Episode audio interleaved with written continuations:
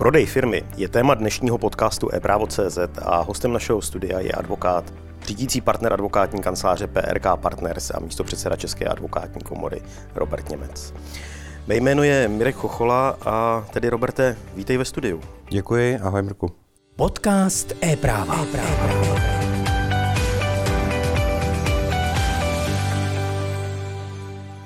Kdybych za tebou přišel jako podnikatel, že chci prodat svoji firmu, co první by tě napadlo? Tak v první řadě bychom si spolu měli sednout a pobavit se o tom, jakou historii a zaměření má firma, eh, ve které chceš prodávat obchodní podíl a podle toho bychom se bavili o struktuře transakce. A museli bychom se zamyslet nad tím, jestli zvolíme formu prodeje firmy jako prodej závodu nebo prodej obchodního podílu nebo akcí eh, v obchodní společnosti a nebo prodej jednotlivých aktiv. K této debatě bychom pravděpodobně eh, dříve či později přibrali také eh, daňového poradce, protože různé formy prodeje mají různé právní konsekvence a různé daňové konsekvence. Samozřejmě součástí kvalitního právního poradenství je zvažování nejenom těch právních souvislostí, ale i těch daňových, čili navrhnout strukturu transakce, která je sice po právní stránce v pořádku, ale po daňové stránce pro klienta mimořádně nevýhodná, je eh, velice špatné. Čili pobavili bychom se o tom, jakou má firma historii, eh, jak, jakým činnostem se věnuje, a jaká případná rizika s tou historií mohou spočívat. Podle toho bychom řešili, jestli budeme prodávat jednotlivá aktiva, závod nebo obchodní podíl. Protože obchodní zákonník nebo občanský zákonník spojuje různé následky eh, právní s těmito, s těmito eh, transakcemi. Jenom čistě jako příklad, pokud eh, budu prodávat závod, tak musím být připraven na to, že budu ručit za závazky toho závodu i poté, kdy přejdou na toho nového vlastníka a budu to v té transakci muset nějakým způsobem ošetřit. Na druhou stranu pro kupující toho závodu se e, snižuje riziko, že koupí e, něco, o čem nevěděl. Jinými slovy, že koupí, e, koupí závod, v jehož skříni jsou skovány nějaké mrtvoly neboli závazky, o kterých nevěděl. Aniž bychom zacházeli do velkých detailů, budeme zvažovat tyto tři formy eh, prodeje firmy z daňových a právních konsekvencí. Lze od stolu po té téměř 25 leté praxi, co máš jako advokát, eh, říct, která z těch forem, které si tady zmínil, je nejpoužívanější nebo ke které se podnikatelé nejvíc kloní? No, z mých zkušeností je eh, nejčastější prodej firmy formou prodeje obchodního podílu. Velká spousta akvizic, ke které dochází v České republice, se týkají prodeje e, většinou 100% obchodního podílu, e, čili, čili to je forma nejčastější. Byť z hlediska transakčních rizik tohle, tato forma třeba pro kupujícího může na jedné straně představovat vyšší rizika, protože pokud samozřejmě koupím celou obchodní společnost, tak tu obchodní společnost kupuji se všemi závazky, eh, které v té obchodní společnosti jsou a jinými slovy přechází, přechází na mě veškerá ta odpovědnost, tak z hlediska e, transakčních nákladů, financování a podobně je to rozhodně nejčastější, nejčastější forma. Eh, když bychom si představili ten proces, určitě asi můžou v tom podnikatelském životě nastat různé situace, myslím si, pro všechny nejideálnější stav je, když já jako podnikatel, stoprocentní držitel toho obchodního podílu, který není pod časovým presem, přijdu a řeknu, chci to prodat investorovi XY. Můžou nastat situace, kdy budu mít společníky v tom SROčku, někteří třeba budou chtít postupovat v součinnosti se mnou, někteří nebudou chtít prodat. A může třeba nastat situace, kdy dojde k úmrtí toho podnikatele a jeho dědicové e, budou, budou prodávat tu společnost. Asi úplně na začátku by měla být nějaká fáze vždycky úklidu té firmy. To jsem moc rád, že to říkáš, protože to je fáze, kterou já osobně považuji vlastně za úplně tu nejdůležitější a nejzákladnější. Než se rozhodnu prodávat firmu, tak bych si měl skutečně udělat ten domácí úklid a zjistit, jaké případné nedostatky ta firma má. Protože úplně jinak eh, ta situace vypadá, když při, my tomu říkáme, eh, finanční a právní due diligence prodávajícího, který by měl eh, začít rozhodně ještě předtím, než osloví potenciální zájemce. A je samozřejmě úplně jiná situace, pokud při takovéhle finanční a právní prověrce odhalíme nějaké nedostatky a máme pochopitelně možnost celou řadu těch nedostatků s klientem vyřešit ještě předtím, než osloví zájemce nebo předtím, než eh, se o takových nedostacích dozví třetí strana. A jakákoliv eh, situace tohoto typu samozřejmě má potom zásadní dopad na tu transakci, a to ať už z hlediska ceny nebo z hlediska smluvních závazků, protože jakmile se potenciální kupující dozví o tom, že něco v té firmě není v pořádku, tak na to je jednoduchá reakce. Zvyšuje se jeho riziko, to znamená, to riziko je potřeba buď zohlednit v ceně, nebo ho zajistit nějakou, nějakou formou třeba zádržného, anebo bude chtít uh, zajištění od kupujícího za to, že pokud by se nějaké riziko materializovalo, tak ho očkodní. To je, proto je strašně důležité, abychom na začátku před prodejem, před prodejem jakéhokoliv podniku nebo firmy provedli tenhle ten domácí úklid a pokud možno za prvé informačně tu společnost připravili pro toho investora, aby až bude mít svoje otázky a, přijde se svým vlastním požadavkem na to, aby provedl právní a finanční prověrku, tak abychom na to byli připraveni, abychom pro něj měli připravený datarum, ať už virtuální v podobě digita, digitálních e, dokumentů nebo fyzický v podobě šanonů. Mělo by to být krásně připraveno, zamašličkováno, připraveno k seznámení. A i samozřejmě tahle ta první fáze na toho, na toho investora udělá nějaký první dojem, protože pokud mu někdo připraví eh, podmínky pro provádění jeho due diligence, nebo jak říkáme, finanční a právní prověrky, pokud mu je dobře připraví, tak je to první signál toho, že ta firma je v pořádku, v pořádku vedena. Nemůžu se nezeptat, eh, nahrál si mi, eh, co z tvojí praxe jsou takové ty nejčastější prohřešky, Eh, které při těch due diligence nacházíte? Já bych to asi rozdělil do několika kategorií. Na jedné straně, ono teda trošku záleží samozřejmě na tom, eh, o jakého klienta se jedná, jakou, jakou společnost prodává, ale tady, když se bavíme spolu, tak se bavíme v zásadě o nějakém spíš menším nebo středním eh, podniku, ať už rodinná firma nebo, nebo podobný podnik. A je potřeba si uvědomit, že dnešní, dnešní uh, právní systém i od vlastně relativně malých nebo středních společností vyžaduje plnění obrovské spousty administrativních povinností, ať už vůči obchodnímu rejstříku nebo vůči jiným regulačním orgánům. Uh, samozřejmě protože ta firma je eh, obvykle vedená takovým tím rodinným způsobem, tak na celou řadu formalit se eh, dostatečně nedohlíží.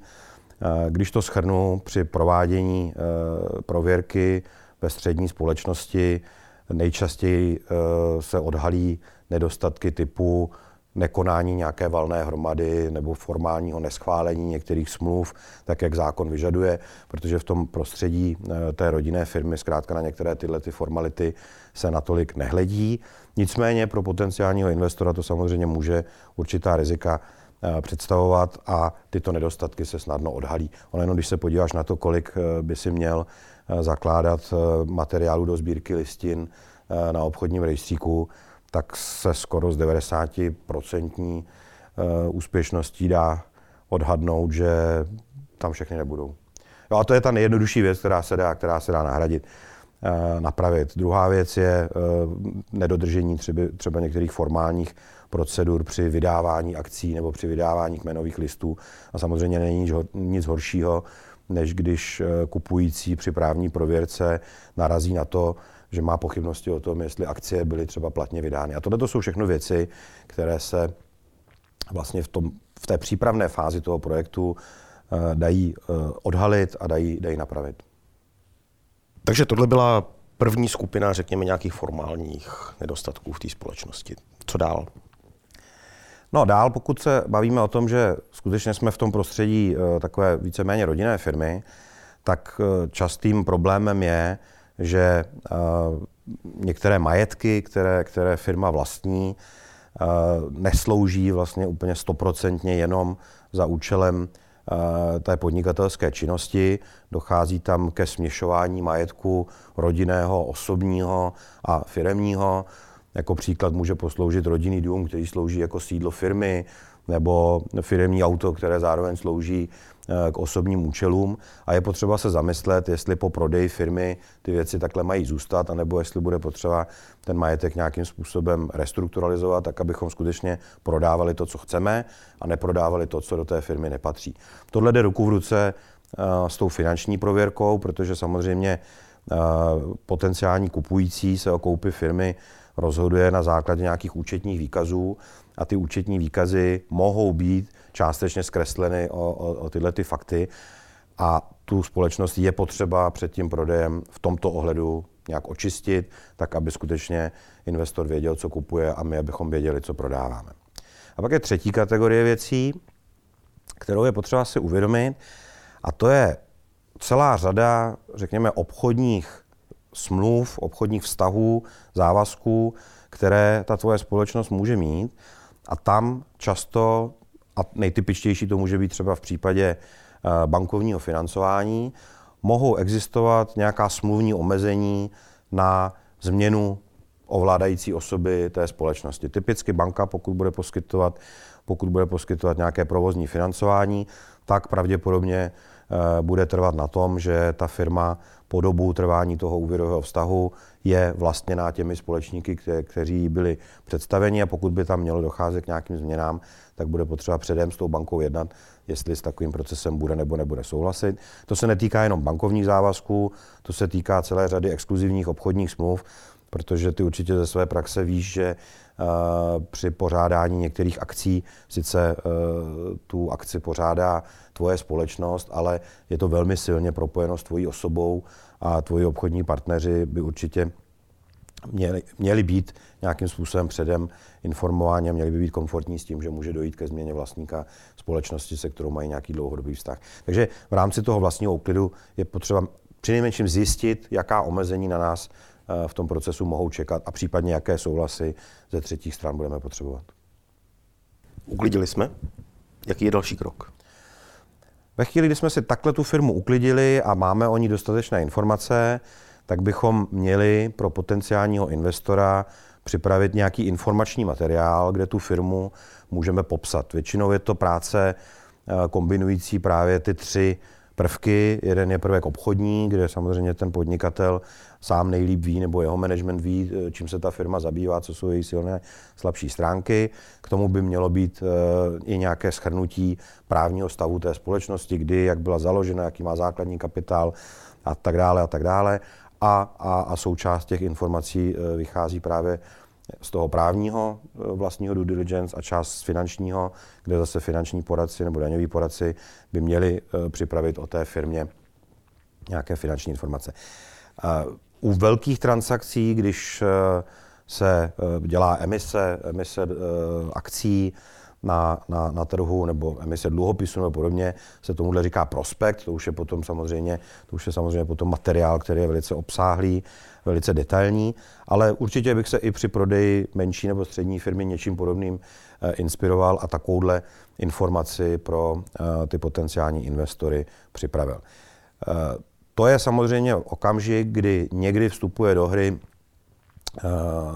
investiční bankéř nebo nějaký investiční poradce, který není nutně právník nebo, nebo daňář, je to, je to prostě, jak říkám, finanční, finanční poradce, investiční bankéř, který s, pro, s prodejem společností má svoje zkušenosti a jeho přidaná hodnota je zpravidla ve dvou věcech. Za prvé uh, zná nebo umí identifikovat okruh potenciálních zájemců a za druhé má zkušenosti s tím, jaké informace obchodního a ekonomického charakteru ti potenciální zájemci budou chtít vidět. Takže pokud se jedná o větší transakce, tak, tak zpravidla eh, na přípravě těchto materiálů už spolupracuje investiční poradce. Poté, co se připravil ten prospekt nebo ta dokumentace k prodeji té firmy, tak eh, si myslím, že určitě jako podnikatel budu mít obavu, kdy vlastně jsem se v této fázi svlékl do naha, odhalil jsem celou svoji historii, celou svoji ekonomickou situaci, své obchodní know-how, jestli nemůže dojít ke zneužití těmi potenciálními investory těchto, invest, eh, těchto informací. Ale se to nějak ušetřit?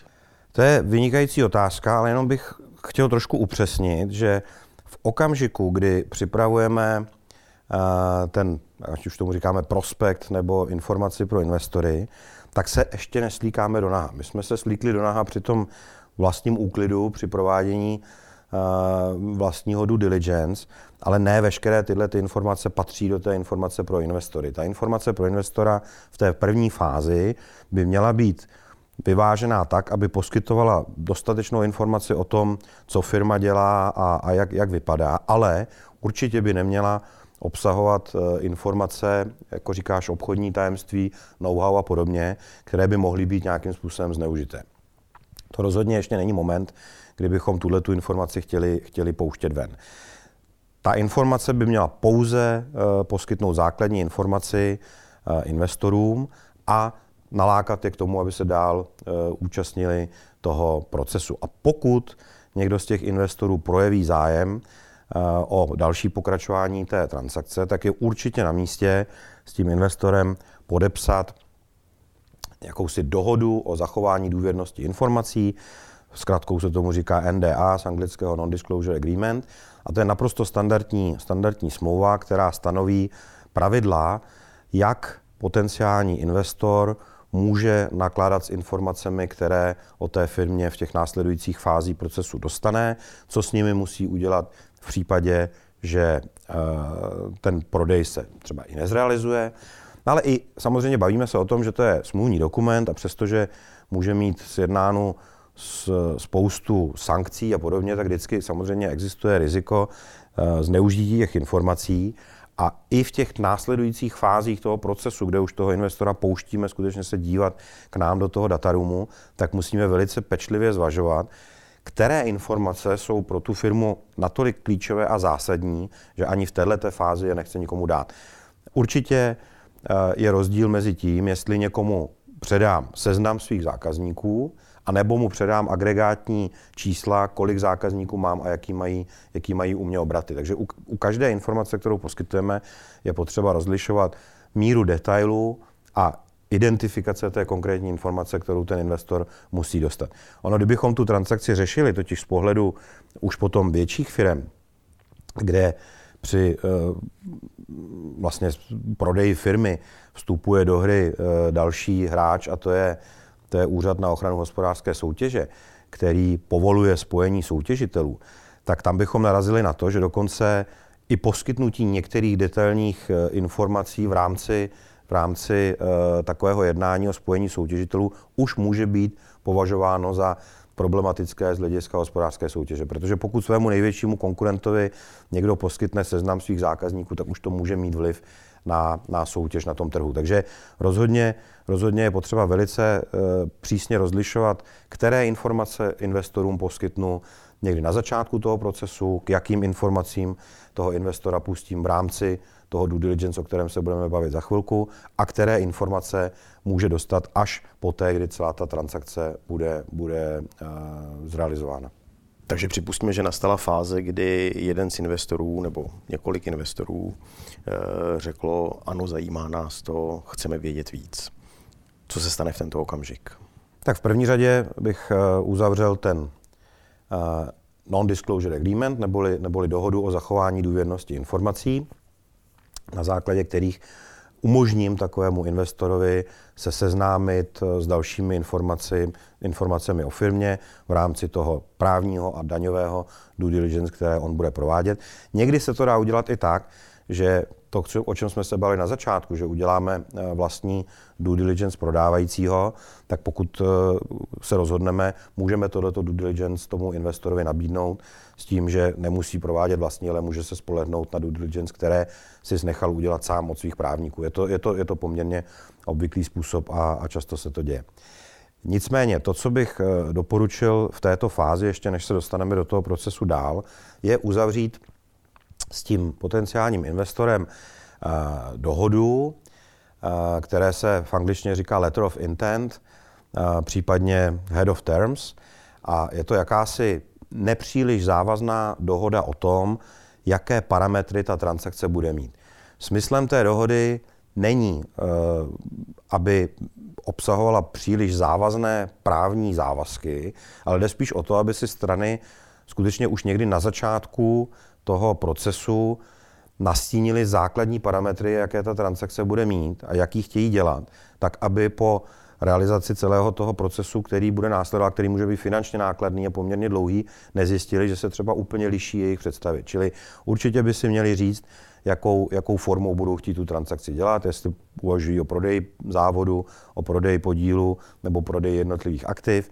Měli by si říct nějaké základní parametry ceny, měli by si říct, jakým způsobem ta cena vlastně byla stanovena. Jo, protože podle metody ocenění a stanovení e, ceny se samozřejmě bude lišit e, i ta transakční dokumentace. Když to uvedu na úplně základním příkladu, pokud hlavním a jediným aktivem té společnosti je nějaká nemovitost, tak zpravidla ta cena bude vycházet z omezení nemovitosti.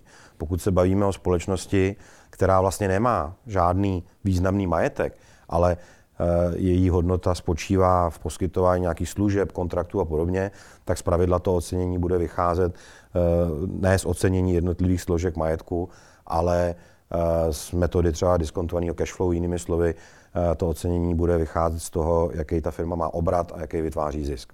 Takže tyhle ty základní parametry by si strany měly vyjasnit na začátku, včetně toho, jakou, jakou eh, formu eh, té transakce zvolí, kdo bude dělat dokumentaci, jak, jak si představí načasování té transakce. Občas Součástí toho letter of intent může být poskytnutí exkluzivity jednomu nebo více, více zájemcům, tak aby on věděl, že pokud bude příští tři měsíce věnovat eh, aktivitu eh, na to, aby si teda provedl vlastní analýzu té firmy a nakonec bude chtít k tomu prodeji eh, nebo k té koupi přistoupit, tak aby, aby ten čas nemarnil, nemarnil zbytečně. Ale to je samozřejmě otázka vyjednávání. Exkluzivita je vždycky spojená s tím, že někdo se něčeho vzdává, někdo tím něco získává a je potřeba pečlivě zvažovat, jestli tu exkluzivitu tomu zájemci dám, anebo si naopak půjdu cestou, kdy vlastně vytvořím eh, jakousi soutěž mezi více potenciálními investory a nechám, nechám je nechám je tu uh, transakci zpracovávat najednou a, a rozhodnu se pro nejlepšího z nich až v pozdější fázi. Dokonce existují dneska už i aukce, kterými se to dělá. Když bych se vrátil k tomu due diligence uh, prováděném ze strany kupujícího, Stává se v praxi, že by docházelo k rozporům těch právních názorů, těch pohledů eh, na ty, na ty jednotlivé potenciální nedostatky, které v té firmě jsou? A samozřejmě se to stává. A, jak se říká, když se potkají tři právníci, tak to představuje deset názorů. Takže určitě, určitě eh, ani to vlastní due diligence eh, automaticky nevede k tomu, že ten kupující tam nějaká další zjištění nenajde. Je to dáno samozřejmě už i tím, že pokud si najme své vlastní poradce, kteří, dejme tomu, 14 dní až měsíc tu firmu zkoumají, tak by bylo krajně eh, podezřelé, kdyby eh, skutečně žádný problém neodhalili. Ale eh, jo, to, to se prostě stává, proto se to due diligence, proto se to dělá. Prošli jsme tou seznamovací, kontrolní, prověřovací fází. Strany mají uzavřenou tu budoucí dohodu. Zdá se v této fázi, že je všechno v pořádku. Můžeme tedy přistoupit k tomu prodeji. Jak budeme postupovat? No, my jsme si řekli, že už někde v rámci toho uh, letter of intent jsme se dohodli na základní struktuře a parametrech té transakce. Nejspíš jsme se také dohodli o tom, kdo bude vlastně připravovat kterou dokumentaci. Uh, v zásadě jsou uh, možné obě cesty, a to jak, že prodejní dokumentaci připravuje prodávající, takže třeba eh, na druhé straně kupující trvá na tom, že tu eh, prodejní dokumentaci budou připravovat jeho právníci. Obojí, obojí je možné, nedá se říct, co je, co je, co je převažující. A začne tedy proces přípravy té, té skutečné smlouvy o prodeji akcí nebo smlouvy o prodeji obchodního podílu, o kterém, kterého se to týká. To samozřejmě v závislosti na velikosti, komplexitě a složitosti té firmy může být dokument od relativně jednoduchého až po extrémně složitý, ale to, co mají, to, co mají všechny tyhle ty smlouvy společné, je několik následujících bodů. V první řadě se musíme jasně v té smlouvě dohodnout, co se prodává a za jaké peníze. A měli bychom si dohodnout, kdo v tom prodeji za co odpovídá. To jsou eh, na jedné straně prohlášení a záruky toho prodávajícího, který vlastně ujišťuje kupujícího, že ty informace, které mu poskytnul o té firmě, jsou pravdivé, že si není vědom toho, že by existovaly nějaké negativní informace eh, o firmě, které mu neřekli a které by mohly třeba eh, hospodaření té firmy postavit úplně do, jiného světla. A zároveň ale ten kupující musí taky si ošetřit to, že naopak ty informace, které kupujícímu poskytnul, tak slouží jako takzvané disclosure, to znamená, tohle to jsou vady, tohle to jsou chyby, o kterých my v té firmě víme, to jsme vám řekli a nemůžete přijít za půl roku s tím, že z důsledku toho, že tam je takovýhle nedostatek, tak chcete slevu z kupní ceny. Jo, čili tohle je systém prohlášení a záruk na jedné straně, na druhé straně odtajnění informací a tohle má různé formy eh, od té nejširší, kdy prodávající se pochopitelně bude snažit říci, že veškeré informace, které tomu kupujícímu poskytl v rámci toho due diligence, veškeré informace, které mu dal do dataroomu, takže slouží vlastně jako výjimka z jeho odpovědnosti na prohlášení a záruky. A na druhé straně samozřejmě kupující bude trvat na tom, aby ty negativní informace v úvozovkách byly natolik jasné a specifické, že taky měl šanci je v tom due diligence odhalit. Na tohle se uvádí řada různých případů. Eh, ono samozřejmě o každé firmě je možné poskytnout informace třeba tou formou, že zpřístupníš někomu archiv, který, který je ve velikosti hangáru a tam potom asi ten kupující logicky nebude souhlasit s tím, že cokoliv v tom archivu mohl najít, takže bude sloužit jako výjimka z tvojí odpovědnosti při prodeji té firmy, čili hledá se vždycky nějaký, nějaký rozumný, rozumný kompromis. Vzhledem k tomu, že eh, pro prodávajícího, ale i kupujícího v takovéhle transakci vlastně největší riziko představuje potenciální porušení těch prohlášení a záruk. Prostě ukáže se, že něco nebylo, nebylo v pořádku nebo něco nebyla pravda tak v poslední době velmi často eh, vstupuje do hry třetí hráč, eh, a to je pojišťovna. Pojišťovny dneska nabízí vlastně pojistku odpovědnosti za porušení prohlášení a záruk, takže často ta transakce se do značné míry zjednoduší její vyjednávání, trošku se to zesloží tím, že tam vstupuje další partner, ale některé typy odpovědností je možné pojistit eh, u, u pojišťoven, které tento produkt nabízí. Eh, setkáváš se v praxi, že by existovaly případy, že jak ten podnikatel o, té, o tom potenciálním nedostatku nevěděl, tak právní zástupci prodávajícího ani právní zástupci kupujícího neodhalili a muselo se přistoupit k čerpání toho pojištění, nebo nebylo-li tam pojištění, tak k nějaké náhradě škody? To je, řekněme, nejčastější spor, který při akvizicích se vyskytuje, že následně po provedení té akvizice se ukáže, že některá informace skutečně nebyla přesná nebo byla nějakým způsobem zavádějící. Prakticky nikdy se ani jedné, ani druhé straně nemůže podařit myslet na úplně veškeré alternativy, které mohou nastat a toho potom samozřejmě vznikají spory. Já tohle občas vidím i e, ze strany druhý, a to jako rozhodce na rozhodčím soudu, protože vzhledem k tomu, že mám e, zkušenosti s transakcí tohoto typu, tak bývám často e, nominován jako rozhodce ve sporech, které se týkají vlastně, nebo které vznikají po akvizicích. A ano, to, to, je, to je ta nejčastější věc, kde, kde dochází k nějakým konfliktům, kdy buď je nějaké porušení eh, prohlášení a záruk, nebo dojde k výskytu nějaké skutečnosti a strany se nemohou úplně jednoznačně shodnout na tom, jestli byla nebo nebyla kryta tím prohlášením. A viděl jsem i případy, kdy pojišťovna plnila. Nicméně předpokládám, že je to věc, kterou lze časově limitovat eh, a upravit, ať už směrem nahoru nebo směrem dolů, případně aplikovat eh, běžné promlčecí lhuty. To je, to je další věc, kterou je potřeba eh, v té smlouvě si upravit a to je obecně říct, jaké jsou vlastně následky porušení prohlášení záruk. Protože bavíme se o transakci, která se týká prodeje akcí a když se podíváš do občanského zákonníku, tak smlouva o prodeji akcí je vlastně velice jednoduchá smlouva a zákon v podstatě vůbec neřeší, eh, jaké jsou následky při eh, porušení.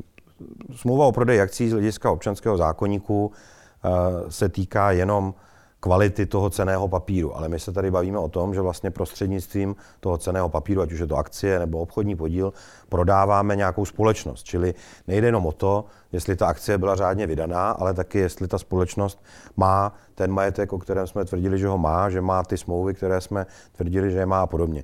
A vzhledem k tomu, že zákon tuhle situaci řeší velice, velice stručně, tak tohle je samozřejmě nejdůležitější část té smlouvy, kdy je potřeba si sjednat, jaké jsou tedy následky případného porušení prohlášení a záruk, jaká jsou limitace odpovědnosti prodávajícího, pokud jde o výši. Eh, tam se to zpravidla rozděluje na dvě kategorie.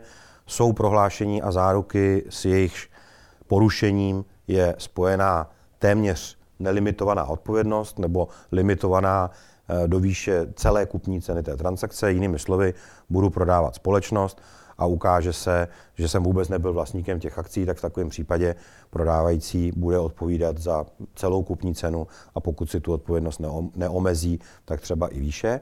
A pak je odpovědnost za eh, běžné porušení prohlášení a záruk, které se mohou týkat třeba nějakého majetku v té společnosti a tam se obvykle eh, ta výše odpovědnosti omezuje na částku někde mezi 10, 15, 20 procenty podle, podle typu té společnosti. A k tomu pak ještě přistupuje eh, časové omezení, kdy různé typy záruk mají eh, různou dobu, eh, po kterou za ně ten prodávající odpovídá. Jiná doba je u závazků daňového charakteru, která vychází z promlčení daňové odpovědnosti. Jiná doba se sjednává na porušení závazku z běžného obchodního styku, kde, kde vychází z promlčecí doby. Takže to je druhé omezení časové a zase eh, podle typu prohlášení a záruky od roku do několika let. Samozřejmě taky souvisí s tím, že eh, prodávající má pochopitelně zájem, aby ty svoje závazky omezil co nejvíce, zejména poté, kdy kupující tu společnost převezme a začne ji, začne ji sám řídit. Zmínil si před chvílí možnost zásahu třetích stran regulatorních orgánů do schvalování toho procesu koupě. Já mám v portfoliu několik firm, dvě, tři normální jednoduchá SROčka, Eh, jednu firmu, která má eh, akreditaci České národní banky, regulátora bankovního trhu a samozřejmě vydavatelskou, vydavatelskou skupinu e-právo. Kdy nastává ta povinnost eh, zapojit úřad na ochranu hospodářské soutěže nebo třeba tu Českou národní banku do toho procesu? Tak v první řadě tohle je informace, kterou jsme museli zjistit už v rámci toho vlastního due diligence, nejpozději v rámci toho due diligence kupujícího a v ideálním případě bychom si právě uh, tohle ošetřili už v rámci toho letter of intent, kde bychom si řekli, ta transakce bude probíhat tak, že my to všechno sjednáme, připravíme si smlouvu, ale víme, že k tomu, abychom tu transakci mohli zrealizovat, budeme potřebovat souhlas úřadu na ochranu hospodářské soutěže. Nebo pokud máš akreditaci u České národní banky, tak tam pravděpodobně bude eh, vyžadován souhlas České národní banky se změnou ovládajících osob v té společnosti a bude to podmínka realizace té transakce. Nejčastěji se to dělá tak, že se ta transakce skutečně podepíše a odloží se účinnost eh, převodu těch akcí nebo obchodních podílů až do okamžiku, kdy tenhle ten souhlas získáme. Úřad na ochranu hospodářské soutěže do toho zpravidla vstupuje v situaci, kdy ta firma má určitý obrat a určitý podíl na trhu. U těch regulovaných, u těch regulovaných subjektů je to bez ohledu na, bez ohledu na tyhle ty parametry. Ale v zásadě výsledek je stejný, nemůžeme tu transakci realizovat a dokončit, dokud nám k tomu ten úřad nedá souhlas, ale obě strany už chtějí mít jistotu, že ta transakce je kompletně dokončená a zrealizovaná. Čili nejčastěji se jde tou formou, že se transakce podepíše s takzvanou odkládací podmínkou. V angličtině se tomu nejčastěji říká condition precedent, která říká, až dostaneme tenhle ten náležitý souhlas, tak si tu transakci teprve vypořádáme.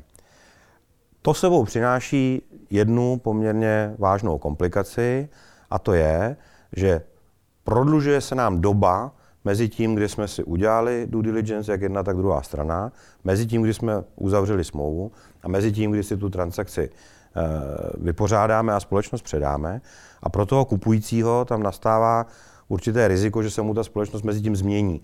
Že prodávající poté, co tu smlouvu uzavře, bude tu společnost řídit způsobem, který tomu kupujícímu nebude vyhovovat, nebo nedej bože, že tam udělá nějaké, nějaké zásahy, eh, které tu společnost můžou dostat do, negativní, do negativního světla. Takže pokud jsme v transakci s, těmadle, eh, s takovouhle odkládací podmínkou, tak v té smluvní dokumentaci ještě z pravidla budeme sjednávat nějaká omezení, jak se ten uh, prodávající bude po tohleto přechodné období chovat, ale zase musíme být velice opatrní, protože, jak jsem už naznačil na začátku, už samotná výměna informací může znamenat Eh, může znamenat relevantní událost z hlediska hospodářské soutěže. A rozhodně po tohle období, pokud se jedná o transakci, která podléhá souhlasu úřadu, nemůže ten kupující příliš zasahovat do řízení té společnosti a příliš ovlivňovat její fungování. Takže z pravidla se tam sjednává něco, čemu se říká negativ covenants, neboli negativní závazky, které říká, prodávající po tohleto přechodné období nebude uzavírat žádné strategické smlouvy na dobu delší než x let nebo s hodnotou eh, plnění větší než y peněz, nebude prodávat žádný podstatný majetek a nebude žádný podstatný majetek ani kupovat a nebude zásadním způsobem měnit strukturu té společnosti a tak dále a tak dále. Setkáváš se v praxi s tím, že by třeba od toho úřadu na ochranu hospodářské soutěže přišlo negativní stanovisko, které by se ani v dalším procesu nepodařilo zvrátit? Nebo jste schopni na začátku predikovat, jestli ta transakce je průchozí nebo není průchozí? Ano, a tady se dostáváme do problematiky už ale fúzí skutečně významných velkých společností, jejichž podíl na určitém trhu je významný. Pokud se budeme bavit o menší nebo střední firmě, tak se často stane, že ta její akvizice podléhá, eh, podléhá souhlasu na úřadu, úřadu hospodářské soutěže z důvodu kritérií obratu, protože ta obratová kritéria nejsou nějak zásadní. V zásadě se bavíme o eh, stovkách milionů na straně kupujícího, na straně prodávajícího a agregovaný obrat na úrovni Eh, řádově jednotek miliard, což pořád ještě jsme eh, často v kategorii nějakého středního podniku. Takže tam se může stát, že potřebujeme eh, sice povolení úřadu ke spojení, ale předem víme, že vzhledem k tomu, že ty společnosti nemají žádný dominantní podíl na trhu, tak není, není zákonný důvod, proč by úřad ten souhlas odpíral a je to procedura předvídatelná, která trvá řádově měsíc. Ale pokud se budeme bavit o eh, akvizici společností eh, obrovských, nadnárodních, podnikajících v oblasti energetiky, telekomunikací, financí a podobně, tak tam naopak velice často se stává, že ten, to spojení podléhá souhlasu úřadu, že dochází k ovlivnění situace, situace na, na trhu, k ovlivnění té, té, té tržní síly a tržního podílu. A tam z pravidla nedochází k tomu, že by, že by úřad eh, to spojení úplně zakázal, ale může stanovit určité podmínky, co po spojení těch soutěžitelů se třeba musí stát.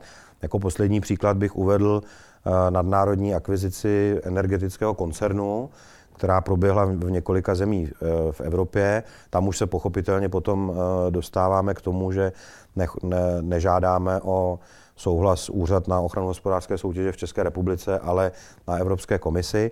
A tam bylo stanoveno, že po, sice akvizice se tedy schvaluje, ale po jejím dokončení ten nově vzniklý velký subjekt bude muset některá aktiva prodat. Může jim být nařízeno, aby prodali nějakou elektrárnu a tak podobně a tak podobně. To se děje, to se děje velmi často. A v rámci potom té smluvní dokumentace se taky musí sjednat, co strany budou dělat v situaci, kdy ta akvizice bude schválena s takovou podmínkou, která třeba pro toho kupujícího bude nepřijatelná. Připustme, že vše proběhlo hladce, buď jsme souhlas nepotřebovali, nebo jsme souhlas dostali. Jak si vypořádáme tu transakci? Vypořádání transakce samozřejmě, přestože se uh, pohybujeme už dneska v době uh, 30 let od uh, tady fungování akvizic, je pořád, pořád samozřejmě velké téma. Řekl bych, že v 90. letech nejčastějším způsobem vypořádání bylo eh, takzvaně z ruky do ruky, to znamená, na ten closing jedna strana přinesla akcie v kufru, a druhá strana přinesla v kufru peníze a ty kufříky si vyměnili. Tohle to už dneska jako způsob vypořádání transakce eh, je spíš neobvyklé a v řadě případů nemožné, protože existují určitá omezení nakládání s hotovostí. Takže záleží na tom, eh, jak vypadá třeba ten cený papír, který prodáváme, jestli to je akcie na eh, majitele, na jméno a tak podobně. Eh, ale velmi často dochází k tomu vlastně v úvozovkách vypořádání z ruky do ruky, protože dneska je možné třeba provést přímý zápis do obchodního rejstříku, takže se sejdeme, sejdeme se i s notářem, notář provede přímý zápis do obchodního rejstříku a prostřednictvím elektronického bankovnictví se vypořádá kupní cena, takže dneska v reálném čase je vlastně vidět, že byla v řádech až stovek milionů třeba zaplacena určitá částka během jednoho dne, během jednoho dopoledne. Eh, aby se to zjednodušilo, často se to dělá tak, že obě dvě strany si otevřou účet u stejné banky, a anebo se potkáme v bance a v rámci, v rámci té banky dojde k tomu vypořádání, takže se vyloučí to, že by eh, jedna strana dodala akcie a druhá strana nezaplatila. Pak jsou samozřejmě situace, kdy tohle z nějakého důvodu nejde, pak se eh, ta transakce vypořádává prostřednictvím nějaké třetí strany. Eh, zjednodušeně řečeno, můžeme to dělat prostřednictvím advokátní úschovy, notářské úschovy nebo, nebo escrow u banky, kdy tedy té třetí straně jedna strana složí eh, cené papíry, dejme tomu akcie, druhá strana zaplatí na escrow účet kupní cenu a to vypořádání provede ta třetí banka relativně bezpečně, protože tam nemůže potom dojít k tomu, eh, že by se jedna strana prostě ne, ne, nevypořádala. Napadá mě asi poslední otázka na závěr. Kolik času je taková průměrná doba malé a střední firmy, když ji chci prodat, se kterou bych měl počítat? Záleží na tom, jestli eh, budeme mít tam potřebu nějakých souhlasů. Řekli jsme si, že může s tím být vystavena potřeba souhlasu Úřadu na ochranu hospodářské soutěže nebo jiného regulatorního orgánu, tak tam musíme počítat s určitým prodloužením, ale řekl bych, že běžná akvizice v té střední velikosti by se měla eh, být schopná realizovat v období 3 až 6 měsíců relativně, relativně pohodlně. To, co jsme si ještě ne, ne, neříkali, je jiná věc a to je otázka, co se může dít někdy po té akvizici, protože někdy, a to už jsme na to narazili, může dojít ke vzniku sporu, jestli došlo nebo nedošlo k porušení nějakých podmínek té transakce, ale někdy, protože se bavíme o prodeji vlastně živého podniku, tak někdy strany s ohledem na charakter té transakce mohou chtít se dopředu domluvit na tom, že následně dojde k úpravě kupní ceny. Například prodávám společnost, která není oceněna eh, na základě svého majetku, ale na základě svého obchodního potenciálu a ten kupující si není úplně jistý, jestli ten, to tvrzení prodávajícího, jakou ta společnost perspektivu má, jestli skutečně je realistické. Takže si mohou dohodnout úpravu kupní ceny po té akvizici, která třeba spočívá v tom, že, skutečnost, že, že společnost skutečně dosahuje určitých výsledků. K další úpravě kupní ceny může docházet právě pro to období, o kterém jsme se bavili, že jsme transakci uzavřeli a vypořádali až za tři měsíce. A existuje celá řada metod a způsobů, jak se vlastně sjednává potenciální úprava kupní ceny v závislosti na vývoji ekonomické situace té společnosti.